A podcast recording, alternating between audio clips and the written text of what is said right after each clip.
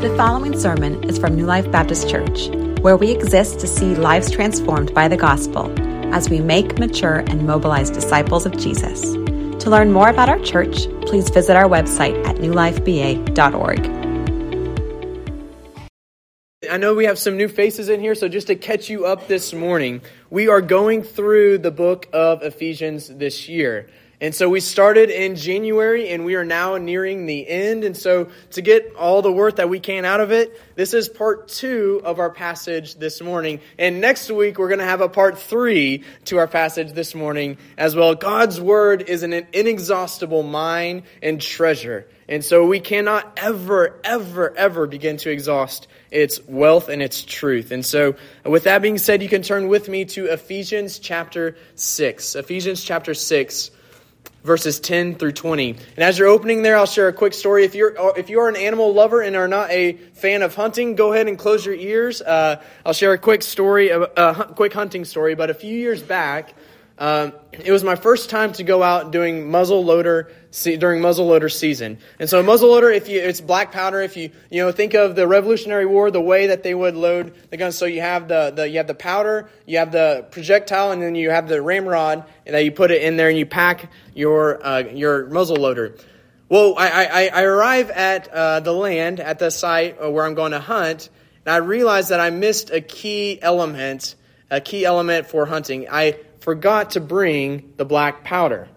And so that a little problem, right? Right? You can have the projectile, but if you don't have any power, uh, black powder, then uh, a bit of a problem. So I thought, you know what? Maybe I maybe I'll, I'll improvise. You know, a quick quick fly. So I had some rifle rounds, and so I thought, you know what? If I if I take the rifle rounds off and I dump the powder in there, maybe it'll work. Maybe to compensate because I didn't want to miss out on this hunting experience. And so lo and behold, you know, it's it's the brisk morning. It's about five minutes after daybreak the biggest buck I had ever seen in my life walks through the woods. And no joke, 40 yards away, a shoe of a shot, no problem at all. And so I take, I aim, I get ready, and I pull the trigger, and I hear the, the, the sound that I never want to hear again in my life. I hear this, and, uh, and literally you could see the projectile fall out of the end of the gun.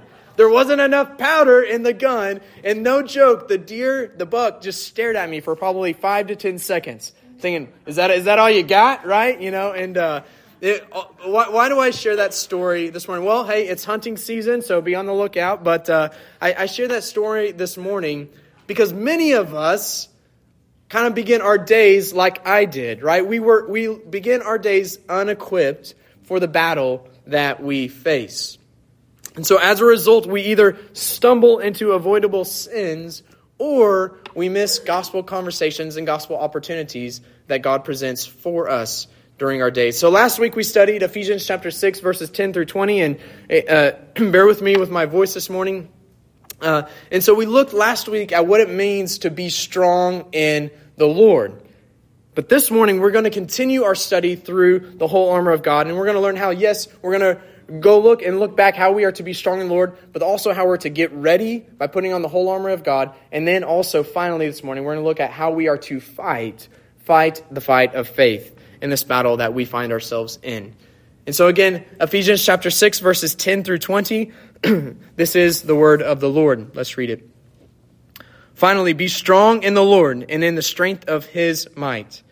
Put on the whole armor of God that you may be able to stand against the schemes of the devil.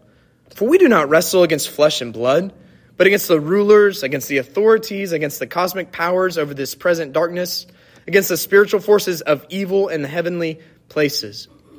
Therefore, take up the whole armor of God, that you may be able to withstand in the evil day, and having done all to stand firm. Stand therefore, having fastened on the belt of truth, and having put on the breastplate of righteousness, and as shoes for your, sheet, uh, for your feet, having put on the readiness given by the gospel of peace. In all circumstances, take up the shield of faith, with which you can extinguish all the flaming darts of the evil one, and take the helmet of salvation, the sword of the Spirit, which is the word of God, praying at all times in the Spirit, with all prayer and supplication. To that end, keep alert with all perseverance, making supplication for all the saints and also for me, that words may be given to me in opening my mouth boldly to proclaim the mystery of the gospel, for which I am an ambassador in chains, that I may declare it boldly as I ought to speak. This is the word of the Lord. Thanks, be to God. Let's pray. Father, we do come before you now, and we do, we remember, we confess, we are aware that we are right now, at this very moment, we are engaged in spiritual warfare. And so, Lord, I pray that you would give me grace this morning, that I would take up the whole armor of God right now. And Holy Spirit, I pray that as I seek to, to wield by faith the sword of the Spirit this morning, Holy Spirit, that you would make it effective. That you would encourage hearts this morning, that you would convict, that you would challenge. And I pray that you would, if there be anyone in here who doesn't yet know Jesus, that you would save them. And Father, I pray also that you would embolden us, not to be fearful, but to be fearless and to be strong in you and in the strength that you supply. Pray that you'd open our eyes to behold wondrous things out of your word this morning, I pray. In Jesus' name, amen. Amen. Now, to get us up to speed, I'm going to give a quick recap of last week. And so you'll notice in verse 10, Paul says, Be strong, but notice how he qualifies that command, right? Do you remember? How are we to be strong? We are to be strong in the Lord. And so we, we can't be strong in the Lord, church, until we are weak in and of ourselves. You must first, right, remember and recognize your own powerlessness before you can experience the empowering grace of God in your own life. So we are to be strong in the Lord and in the strength of His might. But Paul also tells us that we are to get ready, right? We're to fasten on the whole armor of God. And so we need to be sobered and reminded that we are engaged right now in a spiritual battle. And so, if this is a spiritual battle, and it is, then we must equip ourselves with spiritual armor and with spiritual weaponry. We are to get ready with the belt of truth. And so, Paul likens truth to a belt because truth is what fastens and holds everything else together. Right? And so if we begin to loosen the truth, if we begin to capitulate against the claims of relativism in our culture, or loose, if we lose the truth, then nothing else matters. Truth is what fastens. Truth is what holds everything together. We are in a war for truth, and therefore we must fight and we must be girded up by the belt of truth. And so, again, we're recapping, we're going quickly. Next, we talked about how we are to put on the breastplate of righteousness. And so, on the cross, when Christ died for our sins, the Bible says that our sins were reckoned or that they were placed onto Jesus Christ. And so, because he bore the punishment for our sin, because our sins were placed upon him, the Bible says that not only did he take our sins, but he took off his perfect righteousness and he now clothes us with his own righteousness. And so, listen, church, this is good news for every single one of us in this room. Because when God looks at you now, if you are in Christ, you are counted perfectly righteous in Him. And, and, and, we noted that it's interesting that it is this, it is the righteousness of Jesus Christ that is to guard our hearts. Right? Because there are going to come days when, when doubts or distress or discouragement is going to come your way. There, there, are going to be days when you don't feel as though you are righteous. But when those days come, and they will come, l- listen and heed the words of Martin, Martin Luther when he said this.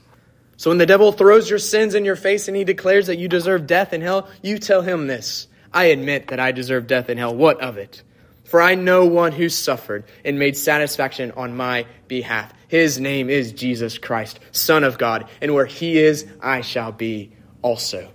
When the accuser comes at us with truth, it is true, I deserve death in hell, but we apply and we declare the truth of the gospel right back to him and say, Jesus Christ, he made an end of all of my sin. And where he is, I shall be also. And so this is, church, why we must arm ourselves with the breastplate of Christ's righteousness. It's not our own righteousness that we put on, it is the righteousness of Jesus Christ that we are to wear every single day. And that's why it's important we preach the truths of the gospel to ourselves every single day. We need to be reminded of who Jesus is, what he has done, what he is doing in our lives, and what he will do to save us from our sin. All right, last thing to catch us up to speed, we're to put on the shoes of readiness, the Apostle Paul says. And so every morning we are to strap on the shoes of the gospel because they give us stability. We talked about two things, right? Shoes give us. They give us stability to withstand against the schemes of the enemy, and they give us mobility to share the truth that Jesus saves all who will hear, believe, and receive him as King and Lord. Okay, that gets us up to speed. Now we're to continue. I know that was that was quick, uh, but we'll continue our study here. The next piece of armor Paul tells us that we are to put on. It's the shield of faith. Notice with me verse 16 what Paul says. He says what? Sometimes. When, when, only when you're out sharing the gospel, only when you're doing spiritual and religious things, take up the shield of faith. Is that what he says? No, he says in all circumstances, take up the shield of faith. Romans 14, Paul would put it this way. He, he said, Whatever does not proceed from faith is sin. And so, in all circumstances, church, we are to take up the shield of faith. That means, yes, when you are sharing the gospel, but also when you're working in front of your computer, when, when you're folding laundry in the evenings, when, when you're checking on your finances and balancing the checkbook, when, when you're struggling with sickness after sickness in your family, when you're disciplining your children, when you are discussing and maybe have disagreements with your spouse, in all circumstances, take up the shield of faith. But, but what, what does that mean? what does it mean to take up the shield of faith? What does it mean that everything that does not proceed from faith is sin? It means this it means that we are to live in a God centered, in a Godward oriented kind of way, such that our lives are centered upon Him and they're oriented around Him, so that, in three P's, that we depend upon His promises, we depend upon His presence, and we depend upon His power in every situation. What does it mean to take up the shield of faith? It means that we depend upon His promises, we depend upon His presence, and we depend upon His power in every situation we face in life. This is a battle, right? It is so easy for us to forget. It is a battle we must wage to live a God centered life and to take up the shield of faith. The Bible says that when we do that, though, we can extinguish the fiery darts of the evil one. The next piece of armor Paul tells us to take on is the helmet of salvation. And so this shouldn't come as a surprise, but for Roman soldiers, the purpose of the helmet was to pr- protect the head from injury, right? Makes sense. But the reason why they would put this on was the, the greatest threat in battle was a large two handed double edged sword that measured about three to four feet in length. And it was often carried by cavalrymen, right? And so they would go throughout battle and they would seek to literally take the heads off of the, opponent, the, the opposing enemy. And so it's interesting that Paul ties salvation to the helmet. Salvation is to protect our minds, our thought life. And one, one commentator said it this way The fact that the helmet is related to salvation indicates that Satan's blows are directed at the believer's security and assurance in Christ. The two dangerous edges of Satan's spiritual sword are discouragement and doubt, to make us lose confidence in the love and the care of our heavenly Father. So, why does Paul again say the helmet of salvation? Because every doubt is sown first within our thought life. This is why we must guard our thought life with the truths of the gospel. And so then, the reason we can take comfort, the reason we can take heart today is that, that no matter what we face in life, our resurrected King, he sits enthroned right now with all authority in heaven and on earth. And so we must put our trials and our tribulations in proper perspective then. does Satan, the, the little G God of this world, does he still roam around? Yes, he does. Is sin, sickness, and death still a reality in our lives today? Yes, it is. But listen, our victorious warrior king, he went to the grave and then he arose. He rose from the dead, triumphing over Satan, conquering our sin, and slaying the dragon of death. And so, listen, what is true of Christ then is now true of us as well. Because there is coming a day, church, that just as Christ triumphed over Satan, there's coming a day when he will be thrown down into the fiery pit for all eternity. Just as Christ conquered our sin, there is coming a day where sin will be no more and where righteousness will reign for all eternity. And just as Christ slayed the dragon of death, there is coming a day when the Lord will descend from heaven with a cry of command with the voice of an archangel, with the sh- sound of trumpets, and the dead in Christ will rise first. And then we who are all alive will be caught up together with him in the clouds to meet the Lord in the air. And the Bible says, so we will also be with the Lord. This is the future salvation that awaits all who are trusting in Jesus Christ alone for your salvation. And so, if you are in Christ, and we, we've gone through the whole book of Ephesians, right? That, that phrase continues to pop up throughout in Him, in Christ, in Jesus. If you are in Christ, if you're trusting in Him alone for your salvation, you can face all things in life, including the grave, with absolute confidence in the God of your salvation.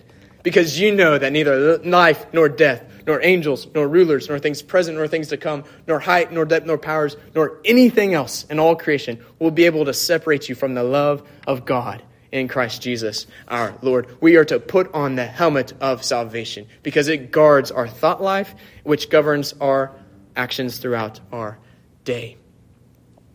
May our thought life then be guarded by this helmet of who we are in Christ and what awaits us one day because we know that our salvation it is held eternally secure in the nail-pierced hands of our resurrected Savior. This is the confidence we have in Jesus. Finally, Paul says that, that not, not only are we to put on the belt of truth, the breastplate of righteousness, the shoes of readiness, the shield of faith, the, the, the, the helmet of salvation, but also we are to put on the sword of the Spirit. And so, listen, church, because we are held firm in the grip of Jesus, we are then, Paul says, to take in our own grip the sword of the Spirit. And, Paul here says that the sword of the Spirit, the weaponry this Holy Spirit uses to combat against the evil one, what is it? Paul says it's the Word of God. Indeed, Jesus, he said that one of the main works of the Holy Spirit in the lives of the believers is to guide them into all the truth. now, if you're thinking, maybe you're thinking right now, how does some words, how, how can some words in a book really be equated to a power, the power of a sword? Right? How can just how, how can there be really that, that much power in words? But but if you're thinking that, then let me remind you, this is no ordinary book. No, this right here, this is the inspired, the inerrant, the infallible, the very word of God that he has given to us today. The Bible would say in Hebrews 4 that the word of God it's living and active, that it's sharper even than a two-edged sword, and that it's able to discern the thoughts and the intentions of the heart. And so, if the enemy is called the father of lies, the only way we can combat him and we can strike him down is with the truth of God's word, with the sword of the Spirit. Maybe, maybe to take you back a little bit, you remember in Matthew chapter 4, yeah, Matthew chapter 4, uh, making sure I had my reference right. Uh, Matthew chapter 4, how our own Lord fought against the devil for 40 days and 40 nights. How did he fight against the devil? He did so by quoting the truth of God's word every time Satan tempted him. And so, listen, church, if you hear nothing else this morning, hear this. The three most powerful words that you have that are at your disposal in your greatest moments of temptation is this It is written. We fight temptation against sin with the power and the truth of God's word. So, this is why we must give ourselves to memorizing Scripture. Right? How, how, how can we carry the sword of the Spirit, which is the Word of God, if we don't first have God's Word stored up in our hearts? And so I'm going to give you homework this week. I'm going to give you homework.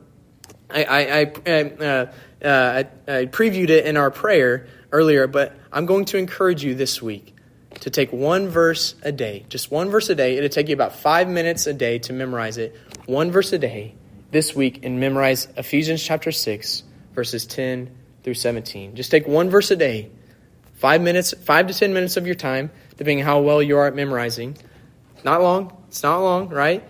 But who wouldn't take five minutes a day to arm themselves for battle, right? It, seems like a no brainer, right? Because we need to remember, church, we are at war.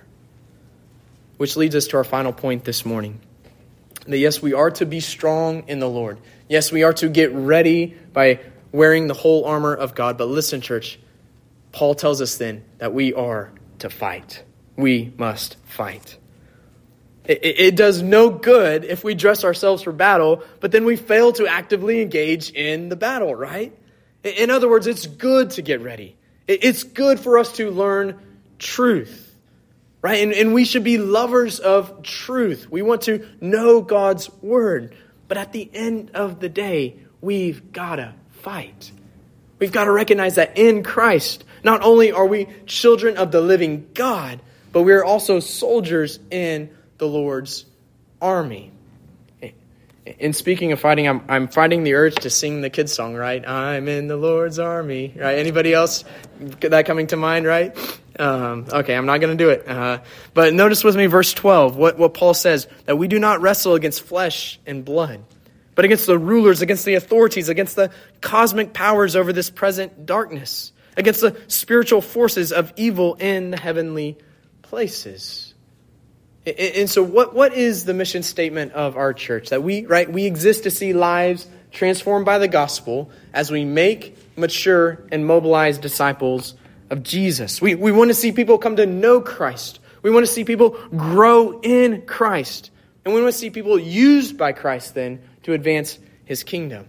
But listen, church, when we do this, we need to remember that we are engaged in a war against a formidable enemy.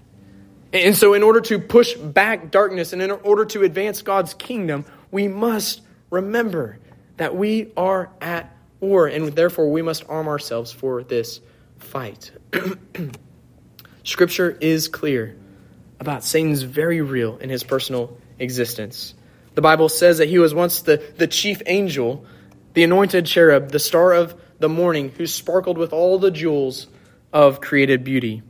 That is, before creation until he became intoxicated with pride and rebelled against his creator. And the Bible says that when he did this, when he fell with pride, when he rebelled against God's authority and tried to usurp his power, he, along with other fallen angels, followed his lead. It, it, it was the evil one, it was Satan who first tempted Adam and Eve in the garden, right? And so, ever since that day, he, along with his demons. They have been tempting and corrupting mankind since the fall. Uh, A lot of times, I don't think we live in light of this reality that there is a spiritual realm around us. And so we need to be made aware against his schemes, both his big picture attacks in our world and also his personalized attacks against you and me.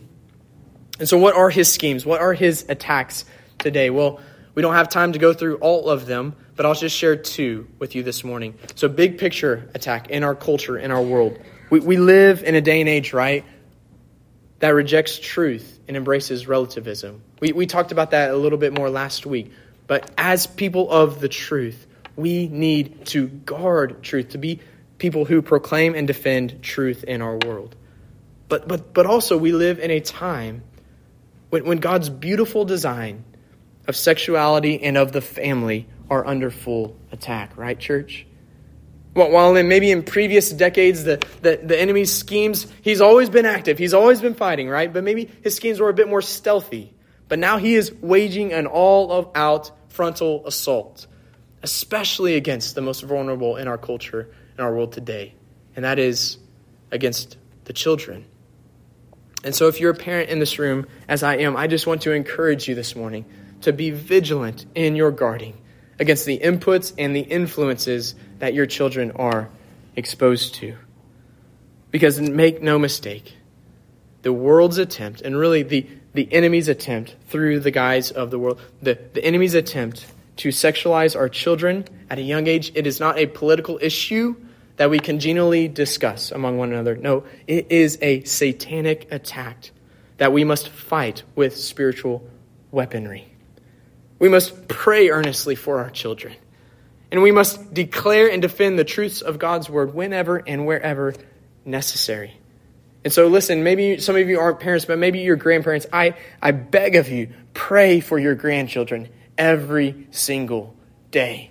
Pray that God would protect them. Pray that God would save them. Pray that God would grow them into greater Christ likeness. Now, now, to be clear, when we use the language of fight, we, we are never, ever, ever to resort to any kind of physical violence or rhetorical bashing against another person. Because remember, church, we don't wrestle, we don't fight against flesh or blood, the Bible says. Our enemy is not people. Our enemy is the satanic ideology which opposes God as creator and which enslaves countless people in our world today. And so when we speak to those who are enslaved with this satanic ideology, we should do so, yes, in the truth with the truth of God's word, but also with grace, as we point them to the one who came to proclaim liberty to the captives and to set at liberty those who are oppressed. And, and I think it's a good reminder for us today to remember that Jesus came.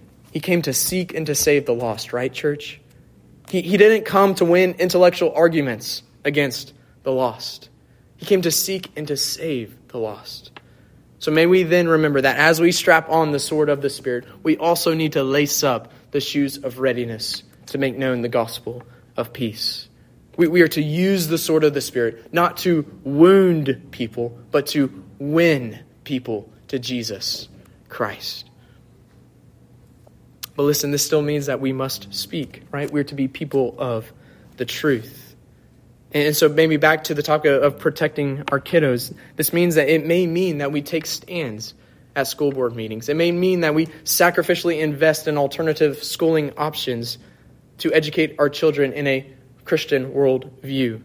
And it definitely means that we have to guard our kids, again, against the inputs. We guard the screens they see, and we guard the books they read.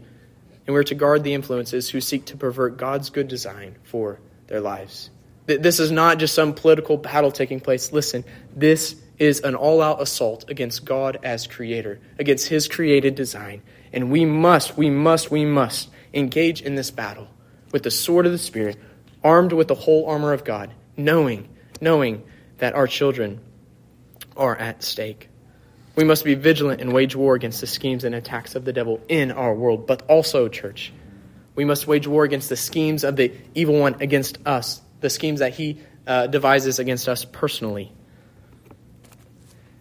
In, his book, um, I don't expect you to know this author's name, but in his book, Precious Remedies Against Satan's Devices, uh, Puritan author Thomas Brooks, he shares different, 12 different schemes that the enemy uses to try to entice us into sin. And so, don't worry, I'm not going to go through all 12 this morning. Uh, we only have time for one, but I want to share one. And then in our newsletter, if you don't get our newsletter every week, um, let me know, and I will. Uh, I'll add you to our newsletter. But in the newsletter, I'll give you a summary of the book as well. I think it's really, really helpful. But, but, but Thomas Brooks he says that one of Satan's schemes to to draw the soul into sin is to present the bait and yet hide the hook, to present the golden cup and hide the poison that's within it, to present the sweet, the pleasure, and the profit that may flow in upon the soul by yielding to sin and to hide that soul against the wrath and the misery that will certainly follow when you commit the sin. And so Thomas Brooks he says that one of the remedies against this device of the evil one is to keep at great distance from sin and from playing with the golden bait which Satan holds forth to catch you. And another remedy he says is is to consider that sin will usher in the greatest and the saddest losses that can be upon our souls. It will usher in the loss of that divine favor which is better than life. And it will usher in the loss of that joy which is unspeakable and full of glory, the loss of that peace which passes all understanding, and the loss of those divine influences which the soul has been refreshed, quickened, strengthened, and gladdened by. So maybe okay, let's let's condense that. What what was he saying there? Sin will always overpromise, but it can never ever deliver. It will always promise you happiness. It will always promise you pleasure, prestige, comfort, and security. And it may provide some temporary reprieve for a moment. But listen, sin will always bring destruction upon your soul. That's why the Apostle Paul says, For if you live according to the flesh, you will die. And so, listen, sin is not something to play with. And, and, maybe some of you right now, maybe you are, maybe you're playing with sin. Maybe you've given it a little bit of quarter within your heart. The, as I shared a, a few months back, you cannot cuddle a cobra, right? You cannot cuddle a cobra because it will kill you. The only thing that sin can produce within you is death. And some of you, maybe you're self deceived right now. Maybe you're thinking, oh, I, I, I, can, I can tolerate this. I can accommodate this in my life. You cannot. You must kill it within you. John Owen, the, the great theologian, said, Be killing sin, or sin will be killing you. And Charles Spurgeon once said, If you become at peace with sin, sin has conquered you. The, the only way, the only one who is powerful enough to dislodge the sin from your soul and the only one who is able to deliver you, from the misery of sin, his name is Jesus Christ. The crucified, the risen, and the reigning Savior. And so this morning, if, if you are enslaved in sin, this morning, if you are running from the Lord, you're a Christian, yet you're running from the Lord this morning, then listen this morning, right now, He offers to set you free from your sin. He offers to give you abundant life now, and He offers to give you life eternal with Him forever. And so I invite you this morning to turn from your sin, to turn from what is destroying you, and to trust in Jesus Christ, the only one who can save you. In, conclusion, this morning, there's something you might have noticed about the armor of God. What, what, what's missing? What's not protected? The backside, right? The front fully protected, the back not protected. So, what does that mean? It means, church, there is no room for retreat. How, how many of you have seen the movie The Patriot?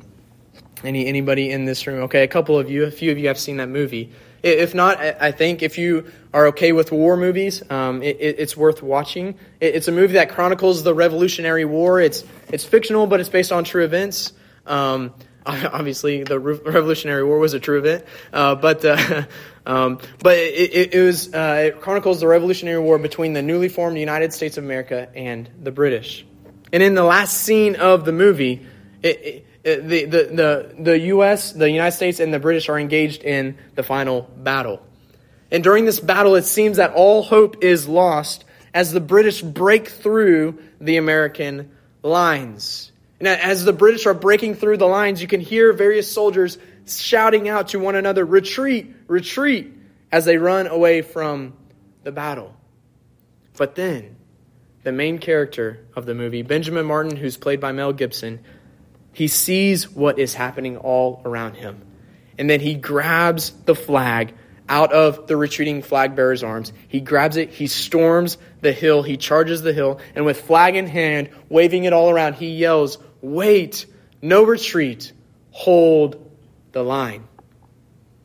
And as Benjamin Martin, as he stands atop the hill waving this flag for all the troops to see, something amazing happens. These soldiers who were once retreating in fear and in defeat now turn around emboldened by their leader and they engage once again in the battle, in the fight, and they gain the victory.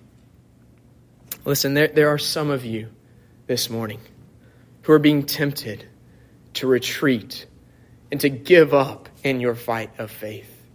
Just to give into your fight against sin. You're discouraged, you're losing heart, and you're wondering if it's even worth it anymore. Maybe some of you are, maybe one of somebody in this room, you're this close from walking away entirely. And if that is you, with everything I have within me, I urge you this morning look to Jesus. Look to the author and the perfecter of your faith and see our victorious King, the one who stormed the hill of Golgotha for you. And look to the one who has waved his banner of victory all over your sin on the cross as he declared these three words over you It is finished. And then listen, church, listen to the resurrected King this morning as he says to you, wait, no retreat, no surrender, hold the line. Be strong in the Lord. Put on the whole armor of God and fight by the strength that I supply. Because make no mistake, church, you can take this to the bank. We do not fight for victory in our lives, we fight from victory, from the victory that Christ has already won for us.